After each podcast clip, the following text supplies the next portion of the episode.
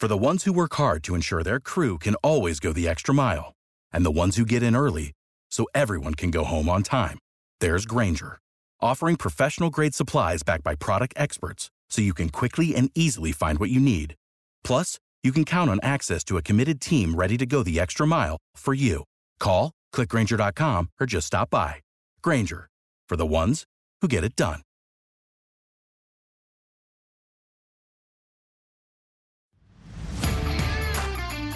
You are listening to Habsent Minded, brought to you by Habs Eyes on the Prize.com.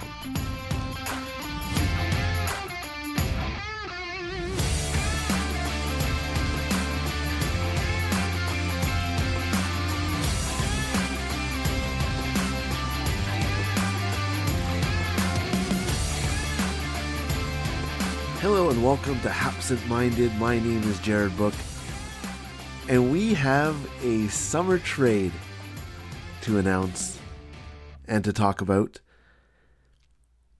I don't know if anybody listening was at uh, Osheaga, but if you were, and you were enjoying the music in uh, at the Montreal Music Festival, there's a a, a weird trade, and well, we'll start off by saying that Jeff Petry is now a member of the Montreal Canadiens again, which is weird after somebody asked to be traded, and I guess Montreal wasn't put on his modified 15 team no trade clause because he is now a Montreal Canadian. And the, the more significant part of this trade is probably who was traded uh, from the Montreal Canadiens. Mike Hoffman goes to Pittsburgh, and then Pittsburgh sent him to San Jose in the Erik Karlsson trade. And Rem Pitlick also traded to the Penguins. And he will stay with the Penguins. And the Canadiens are getting other things as well. It's not just Jeff Petry. They get a 2025 second round pick from the Penguins, and they get goaltender Casey DeSmith, and they get a AHL forward and Montreal native in Nathan Legare, who is likely going to be with the Laval Rocket next year as they look to rebuild uh, their their leadership group. Uh, he's 22 years old, so uh, on the um, w- weirdly on the older side of forwards who are expected to be with the Rocket, but it'll be interesting to see what he can bring after uh, uh, pretty good season in, in Wilkes-Barre Scranton last year. But but the big news, like like I was alluding to earlier, is the Canadiens have created room for forwards. And that was always going always the question, where do you fit Rafaël Harvey Pinard? Where do you fit Jesse Ylönen? Where do you fit potentially Michael Pezzetta? Where do you fit potentially uh, Joshua Roy or Sean Farrell? And and the answer is is that that with trading Mike Hoffman, they create one more opportunity for a young forward to make the NHL. Rem Pitlick was also in that mix. He likely was on the outside looking in of the forward group of the Canadiens. He gets a chance to play in the NHL uh, in Pittsburgh, where he they don't have as much depth as, as the Canadiens do. And, and I think that the Canadiens have now an opportunity to play. You know, you don't have to play Mike Hoffman on the power play. You don't have to play him in your top six or middle six or fourth line, where, let's face it, he's not really well suited for. And, and I think that's a huge, significant win for, for Kent Hughes. To get a second round pick is just bonus.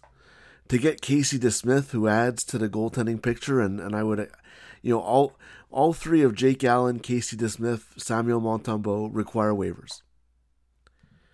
So I would expect, as well as Cayden Primeau, obviously. So I would expect that the Canadiens are not done trading. There are rumors also that they are trying to flip Jeff Petry with retained salary. Uh, the Penguins are retaining 25% salary on Jeff Petry, so his cap hit is just a bit over 4.6 million. So that means the Canadiens, they can retain 50% of the salary because they're not retaining on Hoffman, they're not retaining on Pitlick. And that means that the Canadiens can retain on Jeff Petry. and then a team might be interested in Jeff Petry at 2.3 million for the next two seasons. Obviously, the Canadiens have a weakness on their right side. Another veteran wouldn't be the worst thing in the world, but I, I would be, I would not be surprised if the Canadiens do flip Petry. I would not be surprised if they flip either Jake Allen or Casey DeSmith, uh, or even Cayden Primeau. I, I would not be surprised if they try and add something else to to this. Uh, but just the fact that they traded Mike Hoffman, don't have to retain salary, and get a second round pick, you're laughing if you're Kent. It, that that's that's more than best case scenario. And yes, you take back some salary in, in Petry. You take back some contract spots with DeSmith and with with Legare. Doesn't matter to me. Uh, I, I think this is a it's it's not a trade that will necessarily hugely improve the Montreal Canadiens next season,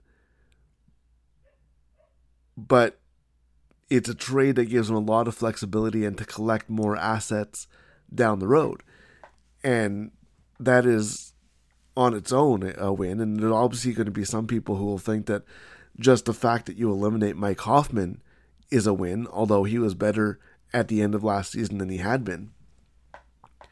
He wasn't scoring as much as you would expect from him, but in the grand scheme of things, I think a lot of people would rather see Rafaël Harvey Pinard or Jesse Ylönen in in that in that role. Never mind someone like you know uh, Sean Farrell, Joshua Roy, Riley Kidney. There's a lot of young players. Emil Heineman uh, as well is a possibility there. But so I think that there's not really much to, to say other than this is uh, a, a, weird move, especially when you when you consider Petry has to be traded and was traded about a year ago.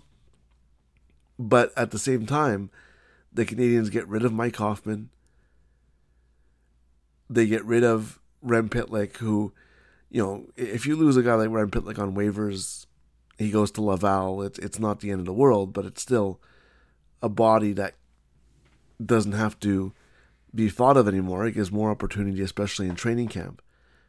So, look, the the roster picture got, a, I guess, a little bit more interesting because now you have a spot that players can play for, and and I think it's it's going to be interesting to see what the Canadiens do with Jeff Petry again. I'm this is this is a, this is funny. The funny thing is that you can say that the Montreal Canadiens have come out on the right side of a Jeff Petry trade three times. When they got him from Edmonton, when they traded him to Pittsburgh because Mike Matheson uh, was the Canadiens' best defenseman last year, and all likelihood will probably be again this season. And now they get him a third time or they, they, they have a trade with him for the third time, and they ship out Mike Hoffman and Rem Pitlick, get a second round pick, get Petry at 75% of his salary. I mean, the, there's not much. If you don't like this trade, I, I don't know what to tell you. I, I don't know what you cannot like about this trade. Maybe you don't like Jeff Petry. Maybe you don't like that he signed for an extra season. I I think by by the at, at least by the trade deadline, probably by the start of the season, Jeff Petry is not a Montreal Canadian. And then you might say, well, Jared, maybe you know why are you? That's another two point three million of of cap that you're you're getting rid of. I don't care. I I, I don't think it's a big deal, and, and I think that the asset you get for Petry getting rid of Mike Hoffman, creating space, potentially not losing Jesse Ylönen on waivers, which you know is a significant you know cost. There, there's you know people might say, "Oh, big deal." He's an AHL NHL forward. You, you know, Rem Pitlick was just traded, and, and, he's he's the same boat. He was a waiver claim. So, I, I, I just think that there's you know you can say it's it's a nothing trade, it's a meh trade. I don't think you can say it's a bad trade. But uh, thank you, Kent Hughes, for for giving us something to talk about and uh, on on a on a Sunday afternoon, or I guess it was maybe morning by the time it was announced, or report or first whispers started coming out about it. But yeah, I, I just think that there's not much bad you can say about it, and there's a lot of positives to take away from this. And you know, I, I like I said, I don't think they're done. So stay tuned to Habs Eyes on the Prize. Stay tuned to Habsent Minded. Uh, we still have the top 20 of the top 25 under 25 as well to look at uh, throughout the, the month of August. And then Blink and training camp and rookie camp is about to begin. So enjoy the, the temperature if you're, you know, somewhere where it's summer. And you can be sure that whenever something happens, we'll have it for you on Eyes on the Prize Radio, on the website, uh, on Habsent Minded. So, uh, again, my name is Jared Book. Thank you for listening, and we'll see you next time on Habsent Minded.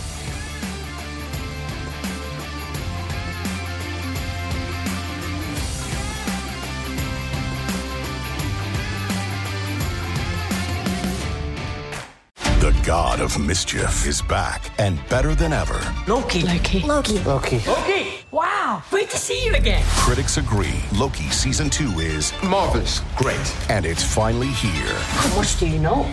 Let's assume I don't know much. A mind bending adventure. Spectacularly cinematic. I've been waiting for a moment like this. It surpasses all expectations. A little over the top, don't you think? I thought it was spot on. Loki season two. Now streaming only on Disney Plus.